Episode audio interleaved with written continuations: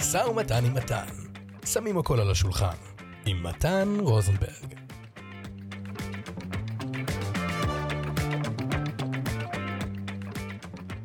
ברוכים הבאים לפודקאסט שלי, משא ומתן עם מתן, אני מתן. ואם הגעתם לפודקאסט הזה, אתם הגעתם לפודקאסט הנכון. כי מעניין אתכם משא ומתן, מכירות, שיווק וכל דבר שיכול לקדם את העסק שלכם לשלב הבא. אם אתם שואלים מי אני, אני קוסם, כן. אל תדאגו, הגעתם לפודקאסט הנכון. אני אמנם קוסם, ומה שאני מוכר זה מופעי קסמים לחברות וארגונים ואירועים פרטיים ברחבי הארץ והעולם. כדי למכור את זה, בדרך כלל אני עושה את זה דרך הטלפון או בשיחות וואטסאפ, ואני מנהל משא ומתן. כמו כל בעל עסק, אה, אני התקשיתי עם הדבר הזה, והייתי צריך ללמוד אותו מאפס בעצמי, ובעזרת אה, ספרים ומנטורים, והמון המון ניסיון. הפודקאסט הזה הוא בעצם, ה... אני אקרא לזה, הדרך לסדר את כל מה שיש לי בראש, ככה על הנייר, על הדף, ובסופו של דבר אה, לאוזניכם, קהל המאזינים הנאמן. אז אם, אחד, זה לא הפרק הראשון שאתם מקשיבים לו, אל תשכחו לדרג אותנו, משא ומתן עם מתן, בכל אפליקציות הפודקאסטים שאתם שומעים, אם אתם שומעים אותנו באפל, או בספוטיפיי, או באודיובול, או באיפה שאתם לא שומעים אותנו, בבקשה, דרגו אותנו, תחשבו משהו אה, טוב עלינו, תלכו לעמוד הפייסבוק החדש שלנו, מסע, שלנו, אני אומר, זה אני, כן? משא ומתן עם מתן אה, בפייסבוק, או שתבקרו באתר closethedeal.co.il.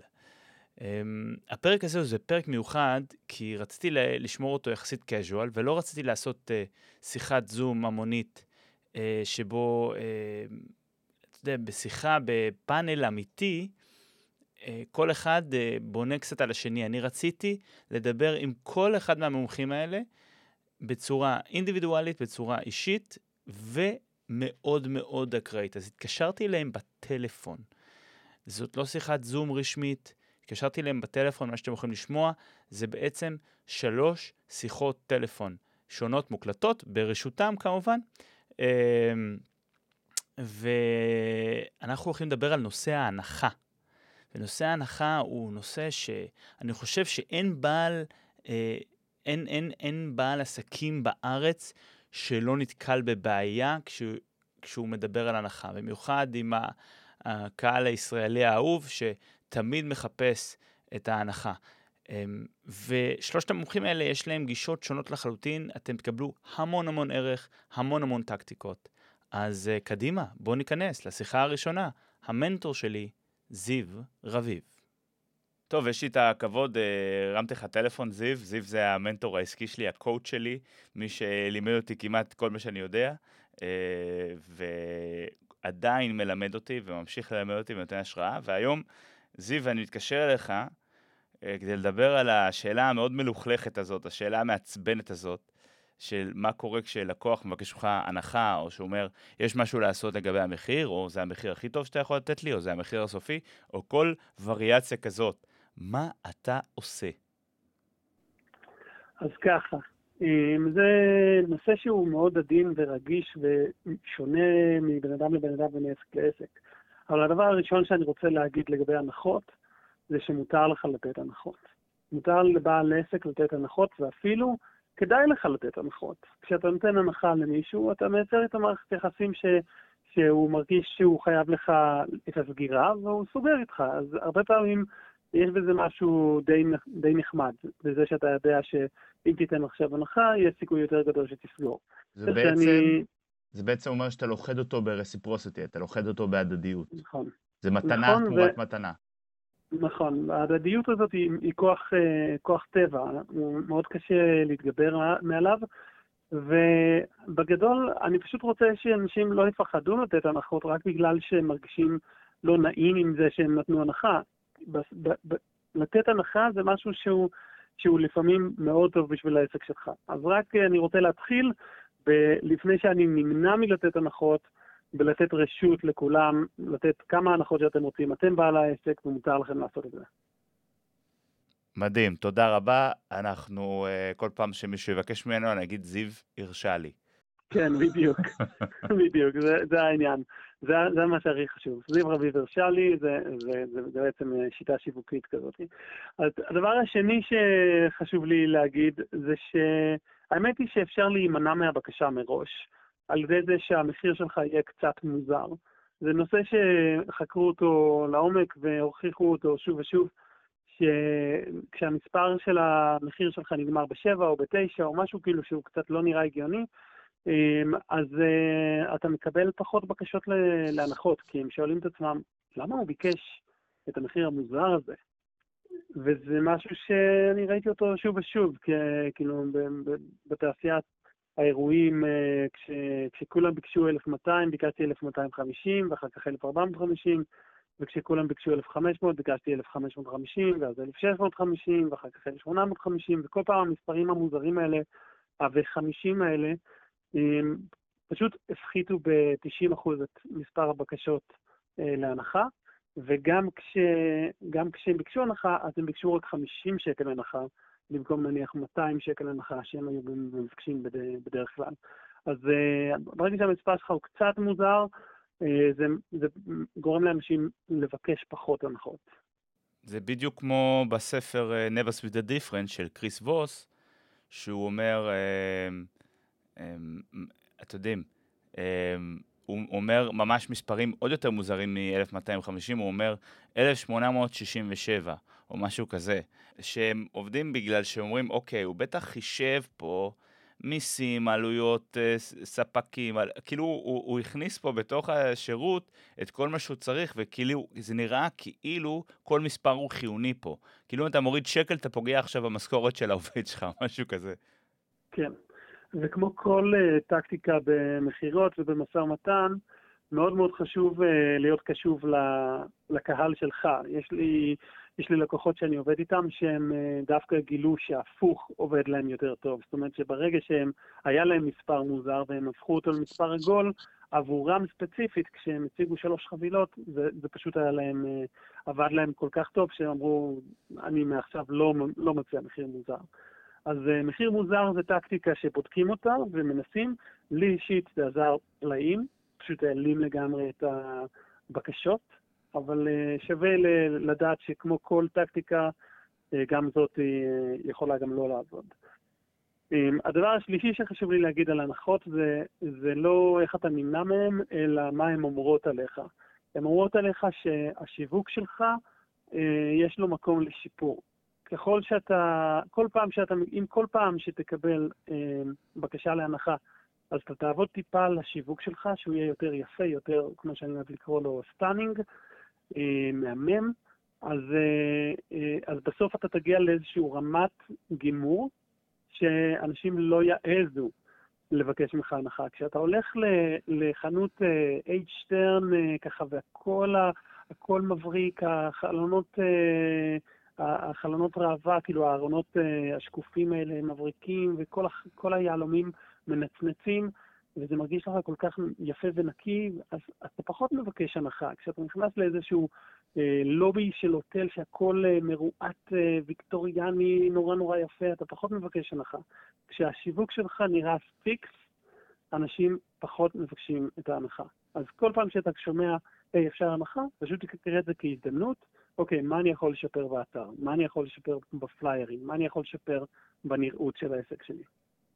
זאת אומרת, השיווק אה, מבחינתך אה, מראה ללקוחות הפוטנציאליים שלך שהשיווק שלך לא משדר באמת את הערך שאתה נותן, ואז אתה בעצם במאבק אחורנית, במה שנקרא ב-down hill battle, כאילו אתה גורר את האבן כלפי מעלה, כי הם לא תופסים את הערך, כי אתה בעצם לא שידרת את הערך דרך השיווק שלך.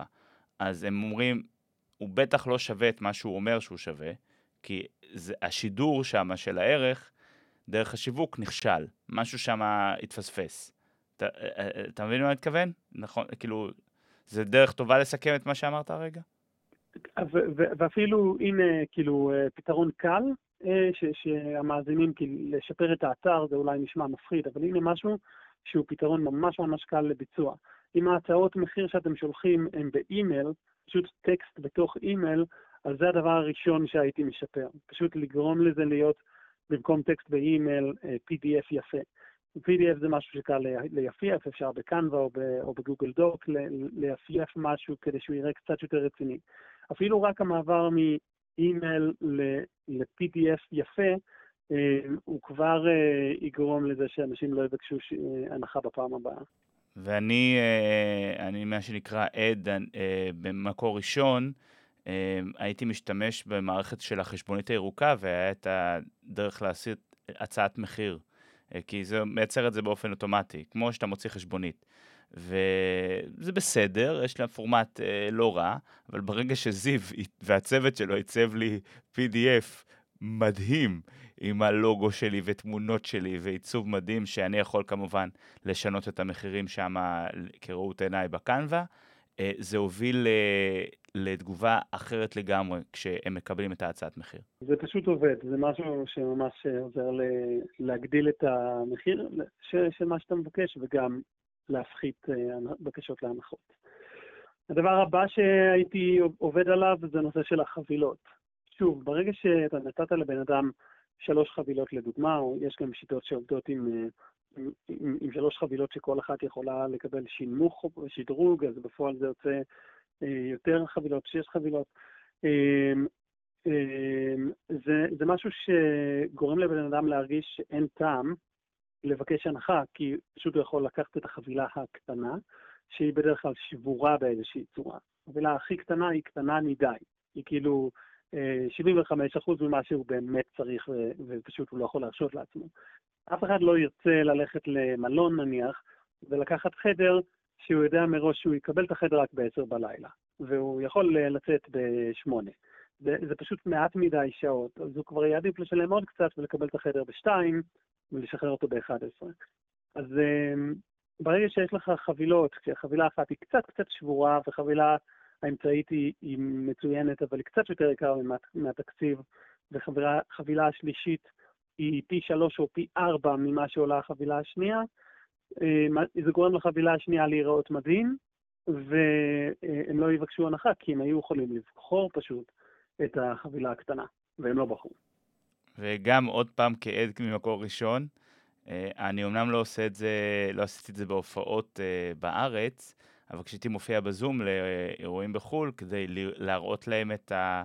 כי הם היו חייבים את המחירים, אה, מה שנקרא, לא בזום, הם אה, send us your prices כזה.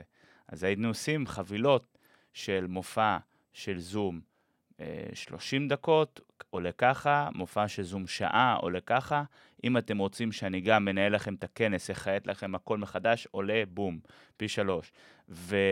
אתה אף פעם לא מצפה שהם ייקחו את החבילת פרימיום הכי יקרה, אבל כבר שלוש פעמים לקחו את החבילת פרימיום הכי יקרה, ואני הייתי מאוד שמח.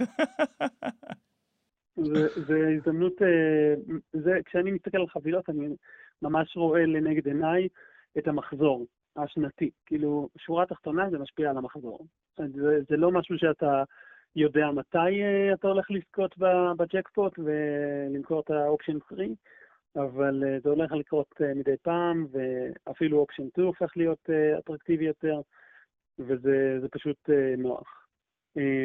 לאורך זמן אתה כבר לומד להריח את הלקוח, לזהות את התקציב שלו, ואז אתה משנה את החבילה הראשונה להיות לא שבורה, אלא להיות uh, משהו שהוא uh, קצת מעל התקציב. ואז יש לך קצת מעל התקציב, הרבה מעל התקציב והמון מעל התקציב. ובעצם במצב כזה, כשאתה יודע שיש ללקוח אה, מספיק כסף, אז uh, הרבה פעמים הם כן ילכו על אופשן 2, אבל אופשן 2 פתאום הוא יותר ממה ש... שהם חשבו להוציא. פשוט בגלל שזה הכל נראה כל כך טוב uh, בשיווק שלך וכן הלאה. אז uh, חבילות זה כלי מאוד מאוד עוצמתי, רב-תכליתי, זה מולטי טול, כאילו שאתה יכול להשתמש בו כל פעם בדרך אחרת, והוא גם מנטרל את הרצון לבקש הנחה. יש בעיה אחת, ש... אני, אני כאילו, ה, היותר הפילוסופיה שלי היא, שאתה עובד עם הרבה אומני בלונים שהם דקורטורים ברמות הכי גבוהים, גבוהות, זאת אומרת שמבקשים ממישהי לקשט קניון, או לקשט איזה השקה, וזה, מי שנשמע לו מה זה האומן בלונים, אנחנו מדברים על אה, אה, הרבה מאוד אלפים של דולרים. כדי לעשות דבר כזה, נכון? ואתה יודע על מי אני מדבר פה, על היילי. כן, כן, כן. לקוחות שעושים כן. מיליוני שקלים בשנה, ושאירוע בודד אה, מתומחר לפעמים בסדרי גודל של 40 אלף שקל. וכל פעם שהיינו פוגשים את היילי מקרוליינה בלונס, שהיא סיפור הצלחה מטורף, אה, בזום, באיזה כזה פגישת זום משותפת, אה, היא הייתה אומרת כמה היא עובדת על ההוצאות מחיר. זאת אומרת, הייתה ממש נכנסת להצעות מחיר. ואני, תמיד הייתה לי תחושה שאם אני מפרט הצעת מחיר, כמו למשל, לא יודע, אה, אה, קבלת פנים עולה X, ואז אם אני מוסיף מופע במה זה עולה Y, ואם אתם רוצים שאני אנחה את זה, ואז אם זה מפורט, אז יש לי תחושה שהלקוח ינסה לפרק את ההצעה, להגיד, אתה יודע מה, תוריד לי את זה, ותוריד לי את זה, אני לא רוצה שהוא יעשה את זה, אני רוצה פשוט למכור. למעשה, השיטה של היילי, שאני עובד איתה כבר כמה שנים, היא לא לפרט. אנחנו לא מפרטים. אנחנו אומרים, חבילה אחת כוללת קבלת פנים, אה, מופע, אה, סגירה אה, יהודית, לא יודע מה, תוכן ייחודי וחיוך, וכל זה במחיר אחד, אופשן 1. אופשן 2, מחיר שני, גם עם פירוט של מה כלול באופשן 2, אבל לא, לא פירוט של המחיר של כל רכיב. כך שהלקוח לא מרגיש שהוא יכול להתחיל להגיד, האמת אני לא צריך את החיוך. הוא לא יכול, אין לו אופציה כזה, הוא לא יודע כמה החיוך עולה. אוקיי, okay, אוקיי, okay, כן. פתרת את הבעיה, לגמרי.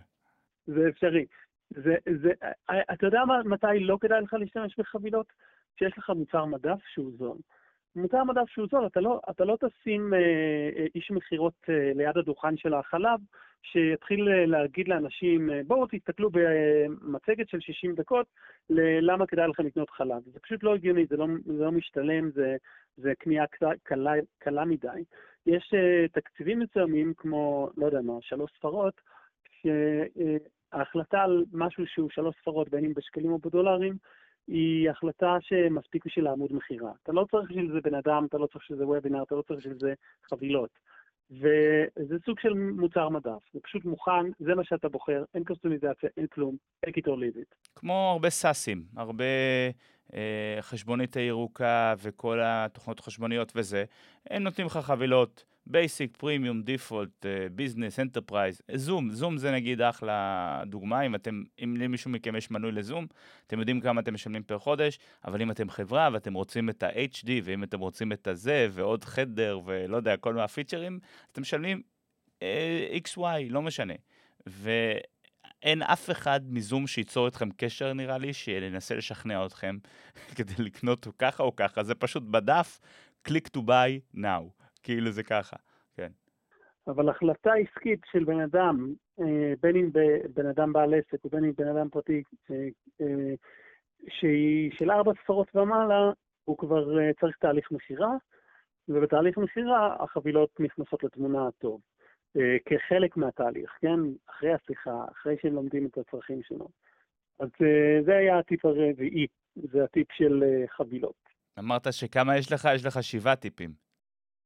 יש לי, יש לי עוד, יש לי, האמת שיש לי שמונה, כי תוך כדי שדיברתי נזכרתי בעוד אחד. יאללה, למה לא? אז uh, הבא בתור זה משהו שעבד בשבילי ממש טוב, והוא סוג של, סוג של דרך להגיד כן, אבל לא. Uh, כאילו, כן, אני עושה הנחות, אבל לא בתאריך שלכם. אני קורא לזה discount Monday, אבל לא לכל אחד זה רלוונטי להיות שההנחה היא רק ביום שני. אה, זה יכול להיות מבחינתי discount פעם בחודש, discount בסוף שבוע מצוין, discount בתאריכים מסוימים, ביומיים הראשונים של כל חודש וכן הלאה. אתה תעשה את זה לפי מתי שמרגיש לך נוח, אה, וזה, וזה discount אמיתי, זה באמת שבאמת, כאילו חלק מהאנשים אשכרה יגידו, אה אוקיי, אז אני אעשה את זה בימי, בימי שני. אה, אני אעביר את השירות ליום שני, את ה לא משנה מה הוא קונה. והדיסקאונט מנדיי הוא, הוא דרך אה, שרוב האנשים לא יקבלו הנחה, כי הם רוצים את מה שהם קונים ביום שנוח להם לקבל אותו, וחלק כן יקבלו הנחה, אבל אה, בכך שנתת קצת לחלק, אז היית הוגן, ואז אתה יכול להתעקש, אני לא יכול לעשות לך את ההנחה ביום אחר, כי ההנחה היא רק ביום מסוים. זה, זה משהו שבעצם אה, מאפשר לך גם לבדוק מחירים חדשים. אתה מעלה את המחיר לכולם, חוץ מבימי שני. או חוץ מביום מסוים. ואז אתה יודע ככה אם המחיר החדש עובד או לא. מדהים.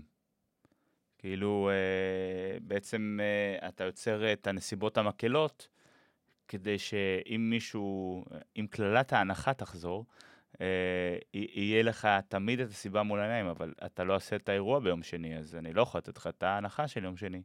או אתה לא, או לא נכנסת לחנות ביום שני, אז אני לא יכול לתת לך את ההנחה של יום שני. כן, או אם אתה רוצה, תזכור מקום בהרצליה, נעשה את האירוע בהרצליה, ואז אני כן יכול לעשות לך הנחה. אבל מעבר לזה אני לא יכול. העניין של המיקום הוא פחות עובד בעיניי, כי, כי אתה יודע מה המחיר של הדלק, זה נשמע פחות, יותר קטנוני. העניין של התאריך הוא לא נשמע קטנוני, כי הוא נשמע משוגע מדי בשביל להיות קטנוני.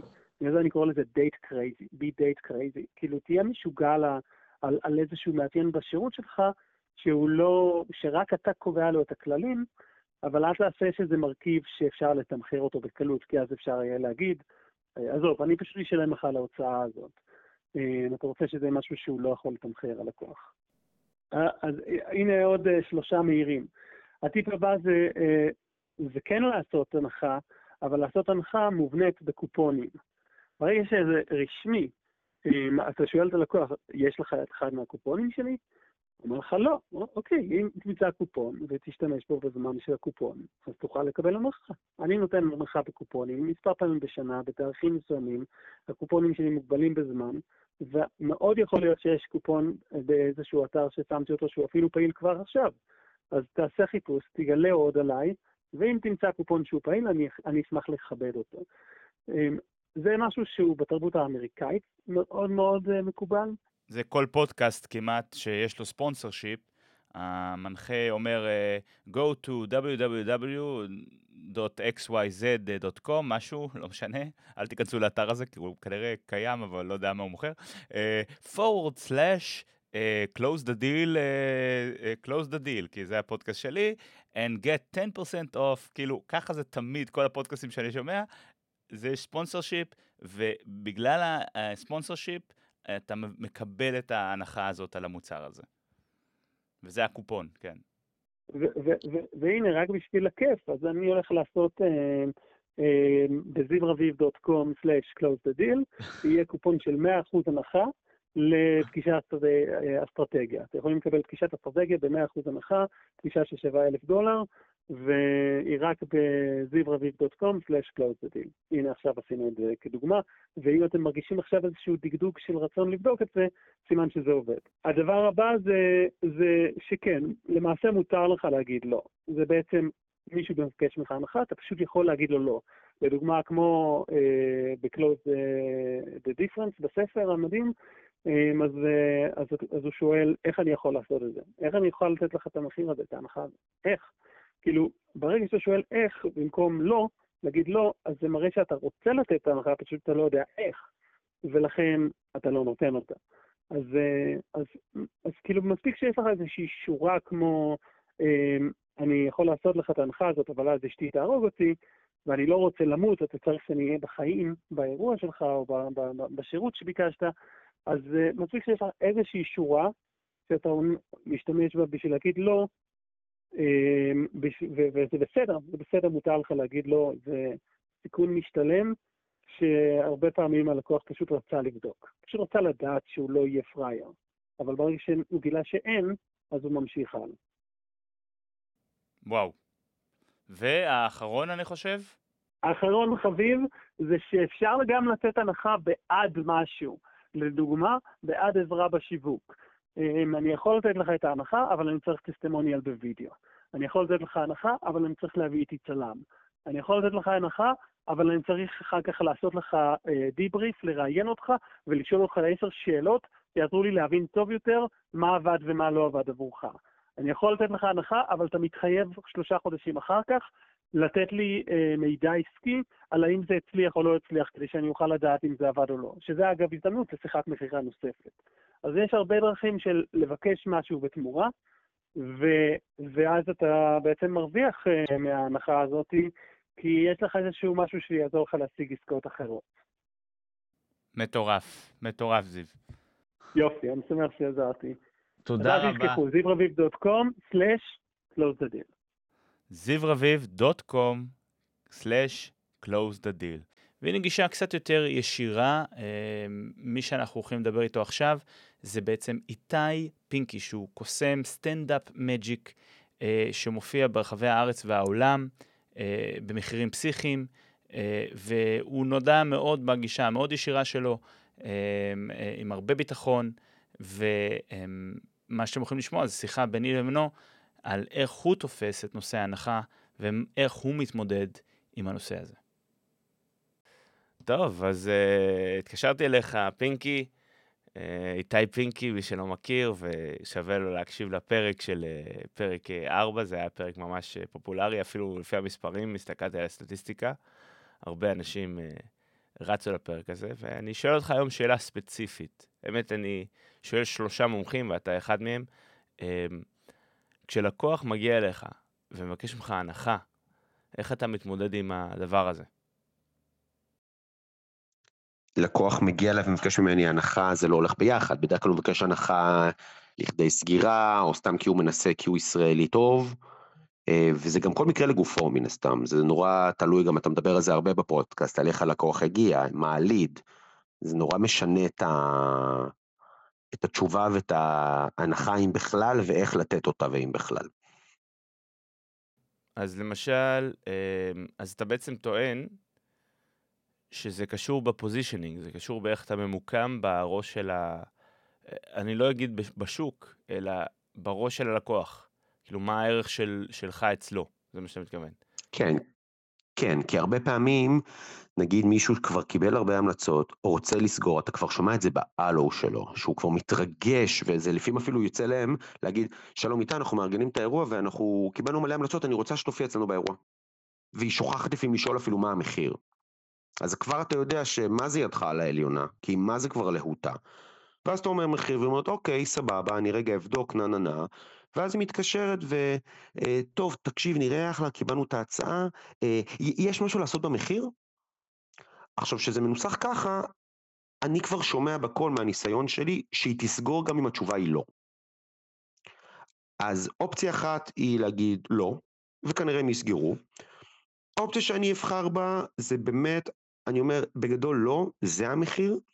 בשביל ההרגשה הטובה אני יכול לעשות הנחה של איקס שקלים, שזה באמת, כמו שזה נשמע, זה ממש בשביל ההרגשה הטובה, בשביל שהיא תוכל להגיד לה, לא משנה, למי ששלח אותה, אמ, הנה, הצלחתי להוריד אותו קצת במחיר.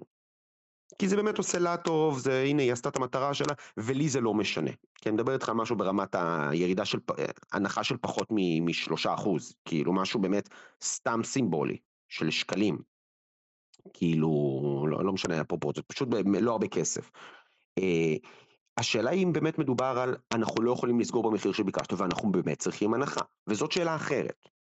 ואז אני באמת מנסה להבין מה, דבר, מה המחיר, מה התקציב. כמה, מה זה מנסה להבין? אני פשוט שואל, ליטרלי, אני יכול לשאול מה התקציב או בכמה זה יעבור או לכמה חשבתם. ואז אני עושה את ההחלטה שלי, האם זה משתלם לי, האם זה לא, אולי הולכים על עמק השווה, אולי משחקים עם זה. מה שבטוח, כאשר אני עושה הנחה, אם היא לא מינורית, לא סבבה, יאללה, 50 שקל הנחה, אם זה באמת הנחה, אני תמיד אחפש צידוק. למה עשיתי הנחה? אתם לא סתם תקבלו הנחה, תקבלו הנחה כי אה, עשיתי מופע אחר, תקבלו הנחה כי אני אגיע בלי הגברה, כי אני אבוא לפחות זמן, אה, תתאימו את השעות, כלומר, תקדימו את האירוע בשעתיים, ואז אני אספיק לעשות עוד אירוע, שזה משהו שאני עושה המון, שזה באמת, אבל, זה באמת הסיבה של ההנחה. כלומר, אם זה אירוע בשבע בערב, אני לא יכול לקחת עוד אירוע. אז אם אני אומר לה, תעשי בסוף את האירוע בחמש, שאני אהיה הדבר הראשון באירוע ולא בסוף האירוע כמו שחשבת, ואז אני אספיק לעשות עוד אירוע בשבע. אז אני בעצם מכפיל את ההכנסה שלי, אז מה אכפת לי לעשות להנחה של הרבה כסף? נכון, נכון. אבל איך אתה בעצם... אה... מהם השאלות המנחות שאתה שואל אותה כדי לוודא שמדובר אה, על הנחה שהיא בכל מקרה תסגור? אז זה הפיל גוד, אה, כאילו הנחת אה, הקווץ' שהיא תרגיש טוב, וכאילו תרגיש כאילו איכשהו היא זכתה במשהו. אה, זה כאילו, אתה יודע, קצת כמו ה... למלא כרטיס גירוד ולזכות ב-100 שקלים, זה לא יעשה אותך עשיר, אבל זה עושה לך הרגשה טובה שגירדת כרטיס גירוד בחישגד כזה, ווואו, הרווחתי 100 שקל. כאילו, יש איזו תחושה כזאת. אבל מה, אתה, מה השאלות שאתה, שאתה שואל כדי לקבל את התחושה שהאמת מדובר פה בעניין באמת תקציבי, או מדובר בעניין שאם אתה לא תעשה הנחה, היא לא תסגור. אחד הפקטורים הכי חשובים פה הוא ניסיון, שזה משהו שקצת קשה לשים על זה את האצבע ולהגדיר את זה, כמו שאתה מחפש את ההגדרות ממש אה, המילוליות, איך, מה אני שואל, מה אני זה, אני די מרגיש את זה, ושוב, זה גם נורא נורא אה, משנה מי, הלק... כלומר, איך הלקוח הגיע, הפוזישנינג, כמו שאמרת, כלומר, האם הם להוטים עליך או לא, וכמה המלצות הם קיבלו, זה נורא משנה את התמונה. אה, זה כבר נותן לי רקע מוקדם בעצם. עכשיו, אני פשוט שואל, אני לא, זה לא שאלות מנחות וזה לא איזה משהו מניפולטיבי, אני פשוט שואל לפעמים, לעשות לך איזה הנחה קטנה בשביל ההרגשה הטובה זה מה שיעשה את העבודה, כי זה המחיר. כלומר, המחיר שקיבלת הוא מחיר, אני לא עושה לכם פה שיטה, אני לא אומר את זה, אבל זה לא שיטת מצליח. אני לא מבקש 600 כדי לסגור ב-500, אני מבקש 600 כי זה המחיר שלי. ואז היא אומרת, אני רוצה הנחה, אז לעשות לך איזה הנחה קטנטונת זה סבבה, זה יעשה את העבודה ונוכל להתקדם ואני אשלח לך הזמנה. אם היא תגיד לי כן, הנה, זה ענה לך על השאלה. אם היא תגיד, לא, האמת היא שממש חשבנו על 300, כלומר 50 אחוז. עכשיו זה כבר ריקוד אחר, שצריך לרקוד וצריך לתת עליו את הדעת, איך עושים את זה ולמה ואיזה מספר אני אעשה וכו'. אני ליטרלי שואל. אוקיי, okay. אז אה, בוא נגיד שזה מה שקורה. היא, אתה הצעת 600 והיא אומרת 300. מה, איך אתה ניגש לזה? האם זה ה-300 הזה, האם, מה שאני, למה אני שואל את זה? אני אומר כי כמו שאנחנו אה, מחזיקים קלפים ביד, מה שנקרא, גם הם מחזיקים קלפים ביד. אז יכול להיות שה-300 הזה הוא אמיתי, ובאמת זה מה שיש להם להציע, וזה באמת מה שהם חשבו להוציא.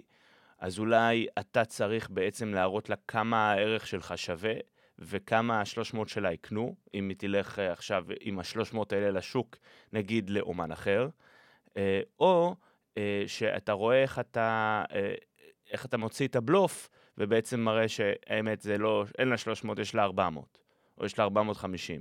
ואז אתה מגיע ל-450 האלה, כי לא אכפת לך לסגור ב-450. ואז אתה מוצא את הצידוק. כאילו כל הלהקה, כל הטכניקות יחד. אז דבר ראשון גם זה משהו שדיברת עליו אתה בטח יודע באיזה פרק אז תוכל לפר... לעשות רפרנס. אמ, כן אני מקשיב לך ראית מה זה? אמ, דיברת על איבדתי ריכוז אני לא זוכר עכשיו מה אבל תכף אני אחזור לזה אז זה יתחבר לי.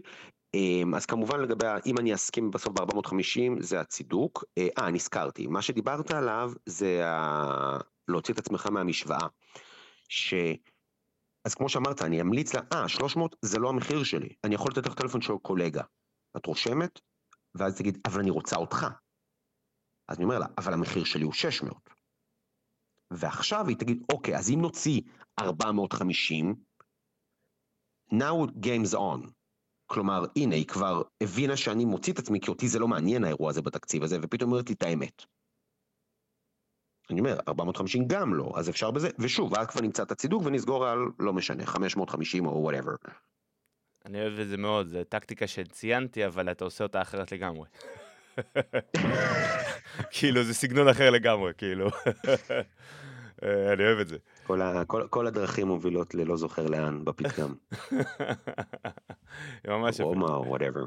לא, אני מכיר את הטקטיקה, הטקטיקה הזאת, פירטתי אותה, אני חושב, בפרק 9 או משהו כזה, על הטקטיקות של איך להוציא את עצמך מהמשוואה, אבל אני מוציא את עצמי מהמשוואה קצת יותר בעדינות, אתה אומר, אוקיי, אז אני מפנה אותך לקולגה. כאילו, אני אוהב את זה שאתה כאילו...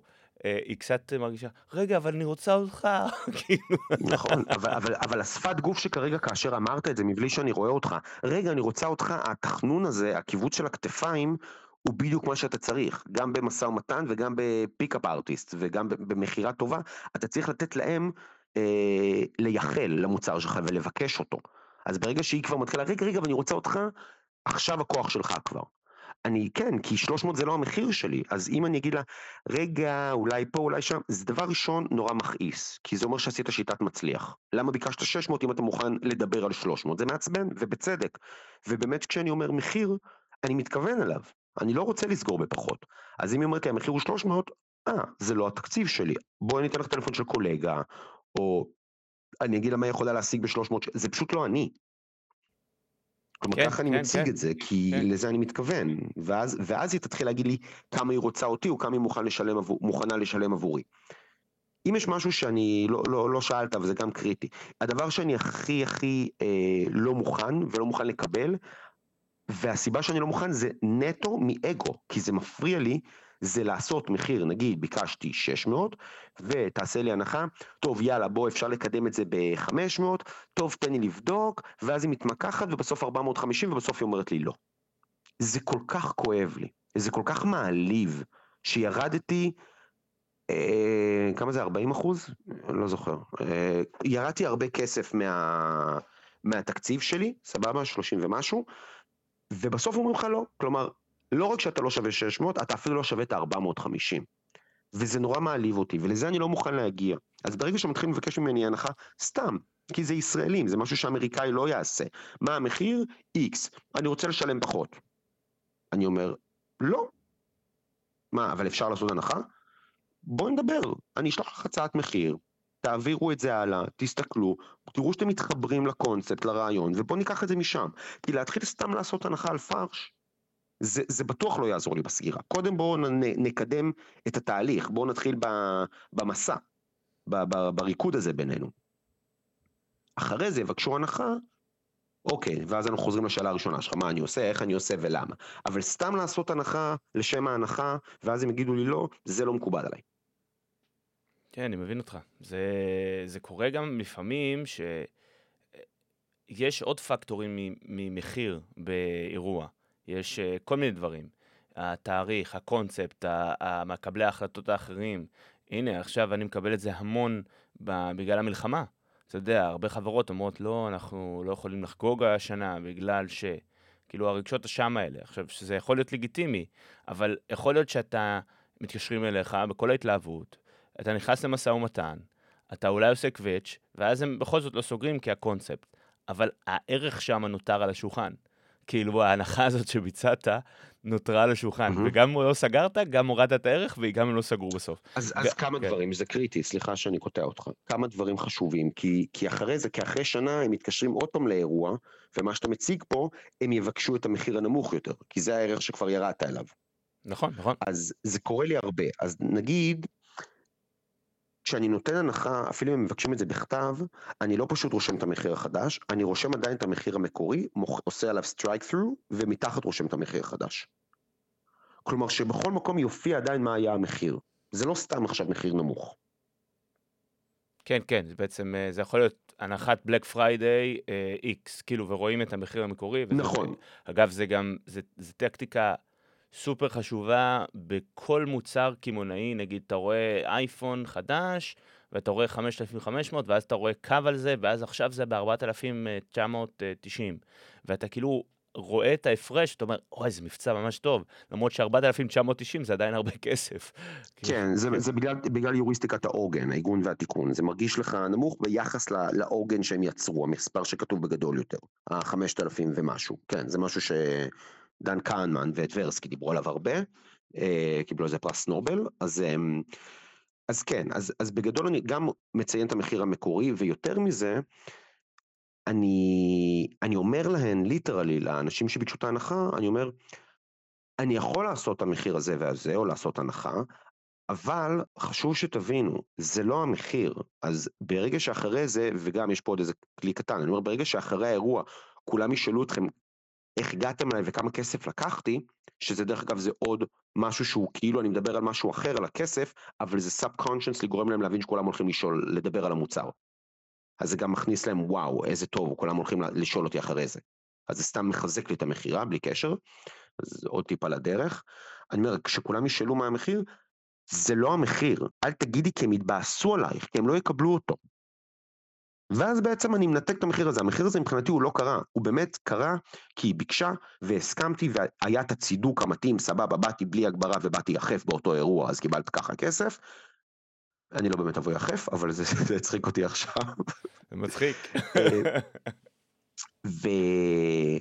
והמחיר הזה הוא לא, הוא לא יחזור על עצמו.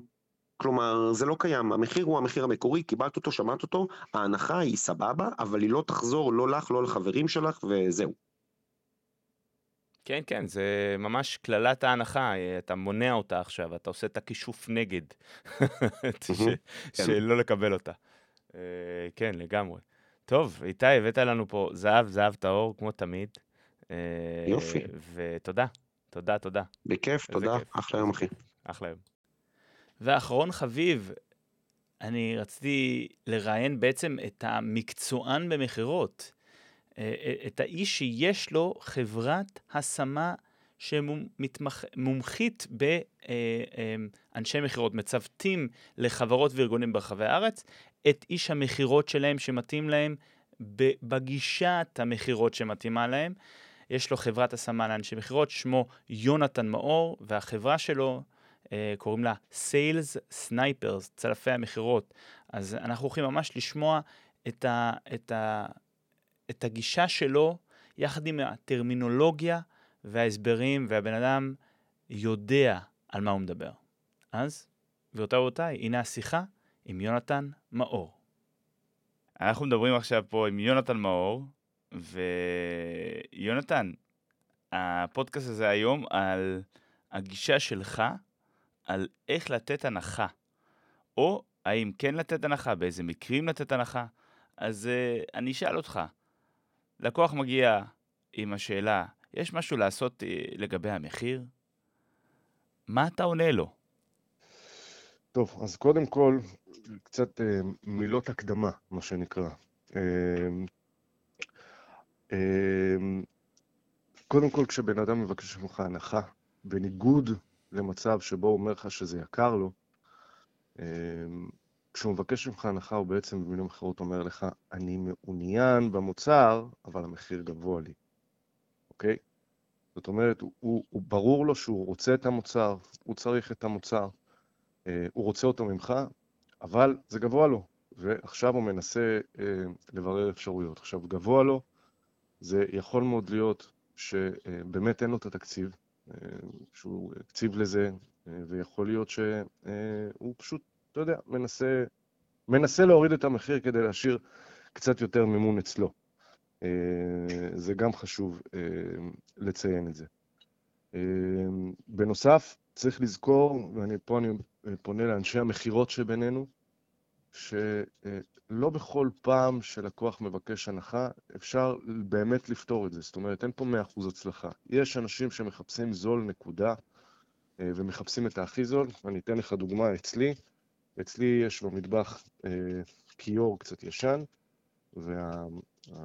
והרשת הזאת ששמים בפתח של הניקוז, הכי, הרשת הכי מוכרת, כזה עגול עם חורים, עם מעין פרפר למטה. זה הדבר היחיד שמתאים לו, וכולם מוכרים את זה בדיוק באותה הצורה, רק שהמחירים שלהם שונים. אחד מוכר את זה בחמישה שקלים, אחד בעשרה שקלים, אחד בשבעה שקלים. פה בנקודה הזאת אין פה מה זה. כשאני מחפש, אני מחפש את הכי זול. אני גם קונה כמה, כי הם נדפקים נורא נורא מהר, אז, אז אין מה לעשות. דבר שלישי שחשוב אה, אה, להגיד לפני שאני נכנס לעובי הקורה, זה שצריך אה, לבדוק, אה, כמו שאמרתי, האם, זה, אה, האם הוא אומר, כשהוא, כשהוא אומר שהוא צריך הנחה, האם זה בגלל שהמחיר גבוה מדי, או האם אה, הוא מנסה להשאיר נתח אצלו. אה, דבר נוסף שצריך לבדוק בהקשר הזה, זה לצורך העניין, האם קשה לו עם תנאי התשלום או עם גובה התשלום, כי זה שני דברים שונים. לצורך העניין, עסקה של 5,000 שקל, לקוח מבקש הנחה, יכול מאוד להיות שאם פורסים את זה לשני תשלומים, או לחמישה תשלומים, זה יסגור את הפינה. בסדר? אז גם את זה צריך לברר. עכשיו, לגופו של עניין, ברגע שאתה יושב אה, באירוע כזה, בתרחיש כזה, שבו לקוח מבקש ממך הנחה, יש אה, אה, שתי שאלות מקדימות שצריך לשאול אותו לפני שפותרים את ההתנגדות במרכאות באופן ישיר. הראשונה זה אה, לשאול אותו, אתה חושב שהמחיר של המוצר גבוה מדי לערך שהוא נותן? זאת אומרת, ברגע שאני שואל את השאלה הזו, אני משקף ללקוח, אני מעמיד ללקוח מול העיניים את הכסף ביחס, בהשוואה לערך שהוא מקבל.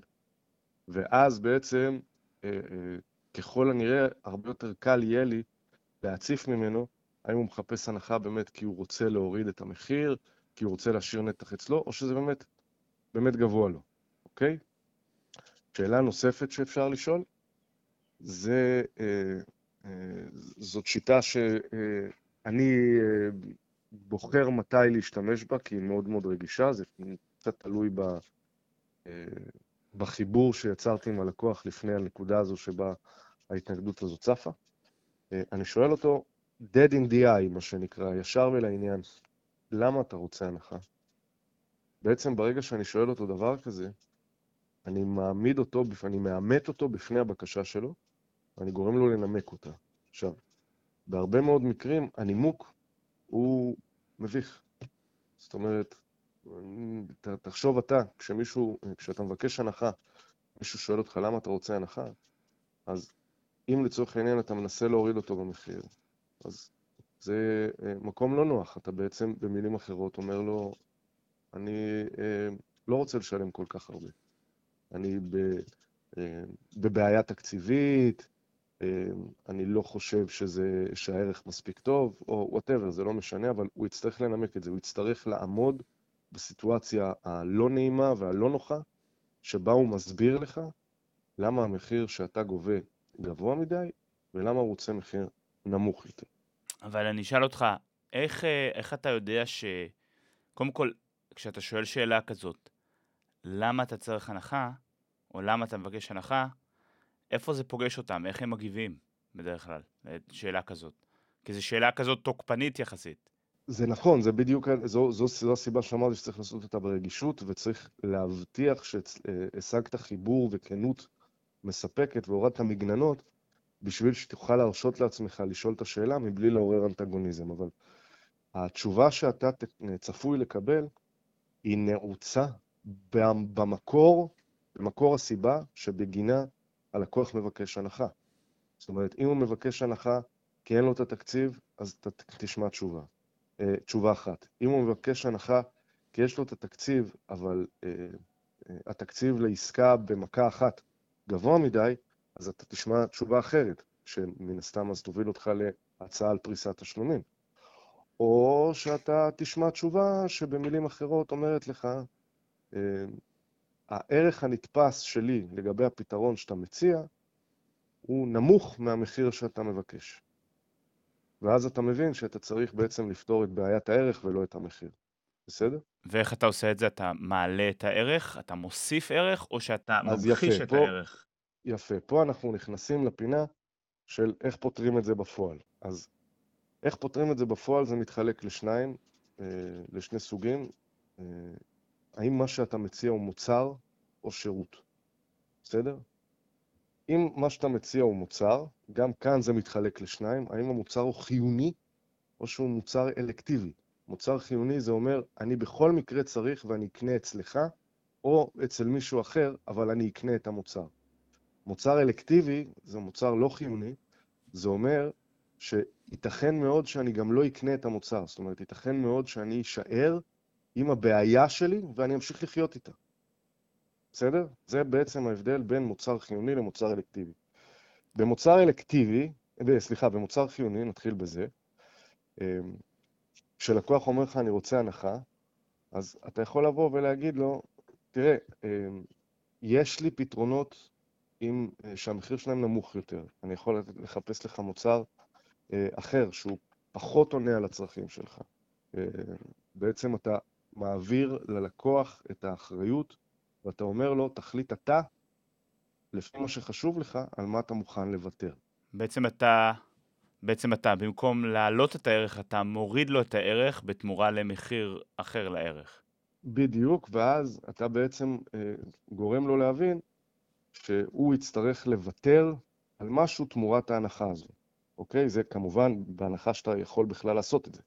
אתה יכול להציע לו דגם ישן יותר, דגם מתצוגה, דגם מ trade-in, דגם מחודש, זה בכלל לא משנה. העיקר לגרום ללקוח להבין שהוא מקבל משהו פחות ערך בהתאם לגובה ההנחה שהוא מחפש.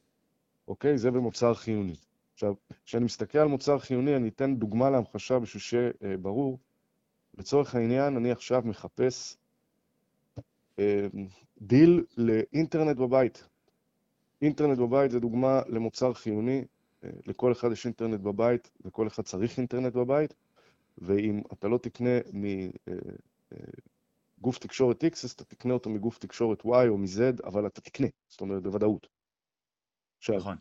יכול מאוד להיות שבמקרה כזה, אם אני סוכן המכירות, אני מציע מסלול מסוים במחיר מסוים, והלקוח אומר לי, תעשה לי הנחה. אז אני אומר לו, בוא, אני יכול לעשות לך הנחה, אני יכול לתת לך ראוטר מדגם אה, ישן יותר, שיש לו פחות יכולות, פחות פיצ'רים, אני יכול לצמצם לך את רוחב הפס, אה, המשמעויות הן א', ב', ג', בהשוואה להצעה המקורית שלי, אבל אתה מבין את הנקודה, נכון? כן. יופי, אז זה במוצר חיוני. במוצר אלקטיבי, כאמור, מוצר שהוא לא חיוני, זה המקום שבו אני יכול להתמקד בערך. אני בעצם אומר לו, במילים אחרות, אני מבין שזה, אה, שאתה מחפש הנחה, אבל בוא שנייה נבין רגע איך אתה אה, מתמודד נכון להיום בלי המוצר שלי, עד כמה, עד כמה זה מפריע לך בחיי היומיום שלך, עד כמה זה משמעותי עבורך, אה, לא לפתור את הבעיה שלשמה הגעת אליי, ובוא עוד פעם נחשוב על איך זה נראה כשאתה כן משתמש במוצר שלי. עכשיו, אם אפשר לתרגם את זה לכסף, מה טוב.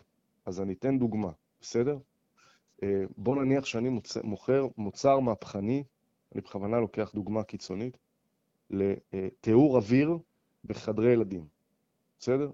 Mm-hmm. עם, כל, עם כל הכבוד אה, לדינוזאורים שבינינו, אנחנו לא גדלנו עם מתאר אוויר אה, מהפכני בבית ש, שעושה אה, איוניזציה ל, ל, לחמצן. ממש לא. ובדיוק, ו... יחסית בסדר, זאת אומרת, אף אחד מאיתנו לא מעוות. אז עם כל הכבוד זה לא מוצר חיוני. אבל אם אתה בא ואתה אה, אה, מדבר עם לקוח ומציג לו את זה, והלקוח הביע עניין אבל הוא רוצה הנחה, אז אתה אומר לו, תראה, אה, בוא שנייה, בוא, שנייה נחזור רגע לדבר על, על, על למה פנית אליי.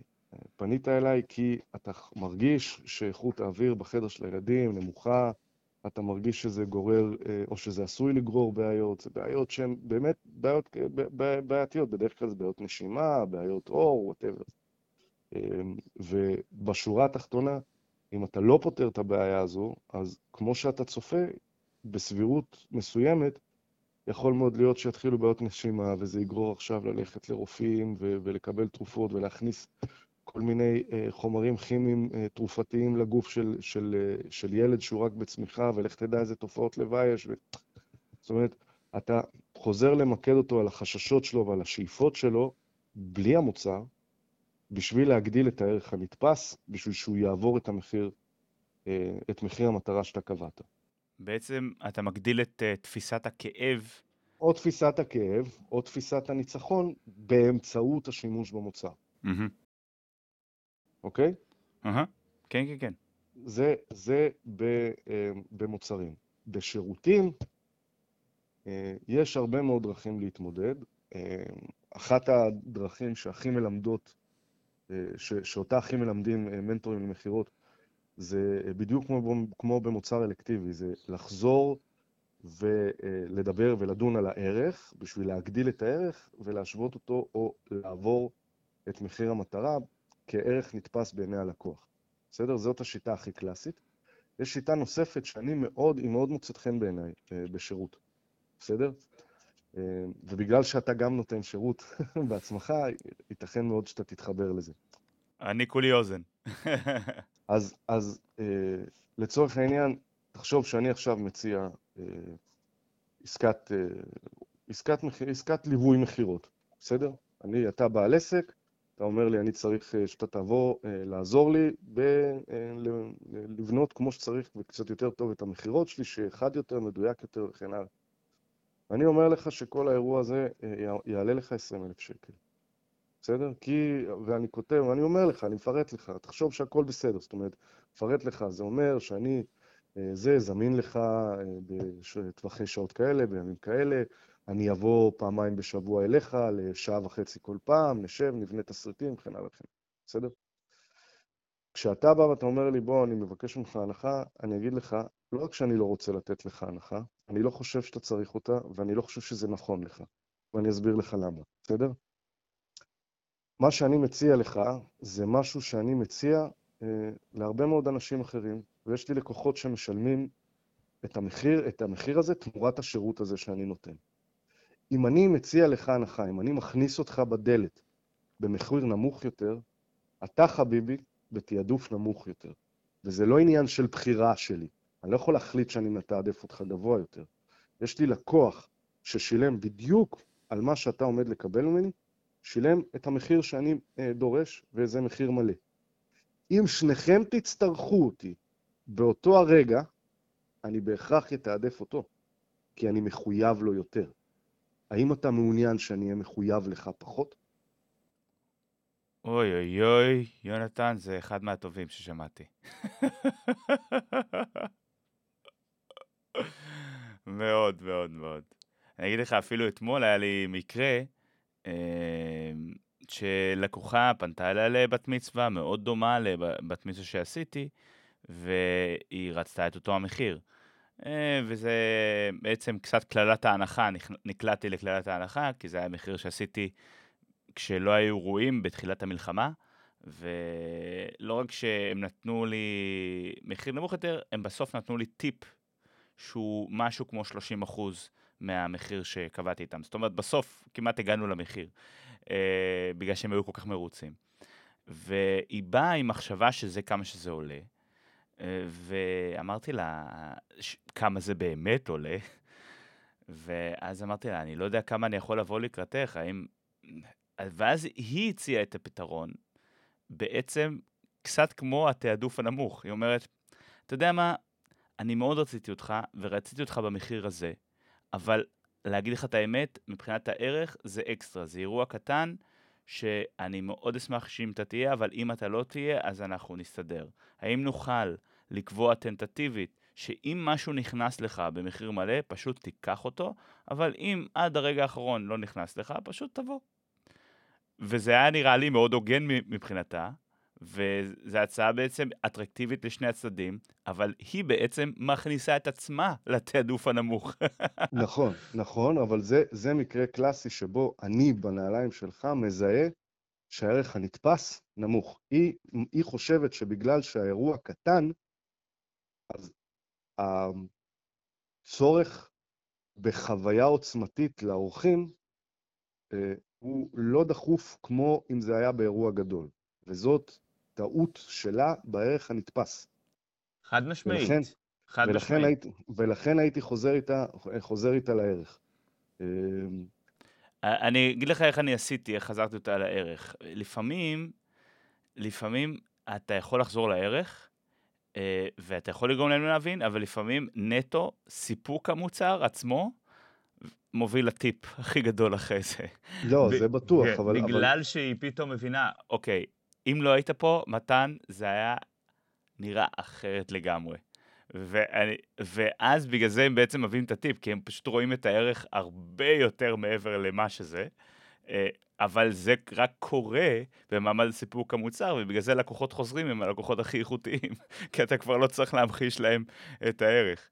אז אני יכול להגיד לך, אני יכול להגיד לך בהקשר הזה שיש בה לאחרונה אה, אצל חלק איזושהי מגמה שנקראת תמחור חברתי, בסדר? אוקיי. תמחור חברתי אומר שאני מראש, אה, בכל פעם שאני מקבל התנגדות של מחיר, תקשיב טוב, זה מהפכני, וזה גם אה, מה שנקרא דורש לא מעט אומץ. אה, אתה אומר ללקוח, אתה יודע מה, בוא נעשה כזה דבר. המחיר שלי הוא X, אתה מבקש 20% הנחה. בסדר? בוא נשאיר את זה ככה. שאתה רוצה לשלם 20% פחות ואני רוצה את ה-100%. בוא נסגור שאני בא ואני נותן לך את השירות. אתה תשלם עכשיו את ה-80%, כמו שאתה רוצה, בסוף האירוע, אם תחליט להשלים, לשיקולך. וואו. אתה בעצם מעמיד אותו במצב שהוא לא נוח לו, אה, ולא נעים לו, לא להשלים לך את המחיר המלא, ואתה, אבל אתה אומר לו, אני נותן לך לקבל את ההחלטה על השלמת הפער אחרי שקיבלת את התוצאה. עכשיו, למה זה אה, חריג, מהפכני אה, ולא תמיד מומלץ, כי זה דופק לך אספקט עסקי קריטי, שהוא אה, היכולת שלך להסתמך על הכנסות. בן אדם, כשמנהל עסק, הוא צריך להיות מסוגל לתכנן את עצמו קדימה ולצפות את ההכנסות שלו. אם אתה תגיד לכל לקוח, אתה תשלם כמה שאתה רוצה בהתאם לערך שקיבלת בסוף הדרך, אתה בחיים לא תדע אה, לצפות כמה הכנסות אתה תכניס, צפוי להכניס, בעוד חודש, בעוד חודשיים, בעוד שלושה. לכן, זה, איך אומרים, זה, זאת גישה קצת בעייתית, לפעמים היא עובדת יותר, לפעמים היא עובדת פחות, אבל, אבל היא קיימת, זאת אומרת, יש גישה כזו. יונתן, נתת פה אה, זהב טהור, ואני מודה לך מאוד על הזמן, אני יודע שיש לך פגישה ממש עוד כמה דקות, ואני רוצה להודות לך ולכל המאזינים שיקשיבו לזה, ותודה, אה, תודה, תודה רבה. בכיף גדול, מתן, מתי שאתה רוצה. אז זהו, שמעתם. שלוש שיחות טלפון. Uh, אני קצת uh, נכנסתי שם, אבל uh, אני מקווה שנתתי להם מספיק לדבר. שמעתי ביקורת uh, לא מעט, שאנשים נהנים מהפודקאסט, אבל לפעמים, וואי, תן, תן למומחים לדבר. אתם צודקים, uh, אני מקווה שנתתי להם מספיק לדבר, uh, ואני מקווה מאוד שנהנתם. אם נהנתם מהפרק הזה, אז אל... אל תהססו לשתף אותו ברשתות החברתיות, בוואטסאפ, אה, לחבר שרק מקים עסק, אה, לחבר שמתקשה, סתם העשרה, ודרגו אותנו בכל האפליקציות שבהן אתם שומעים את הפודקאסים שלכם. תודה רבה על ההאזנה, עד הפעם הבאה, שלכם, מתן.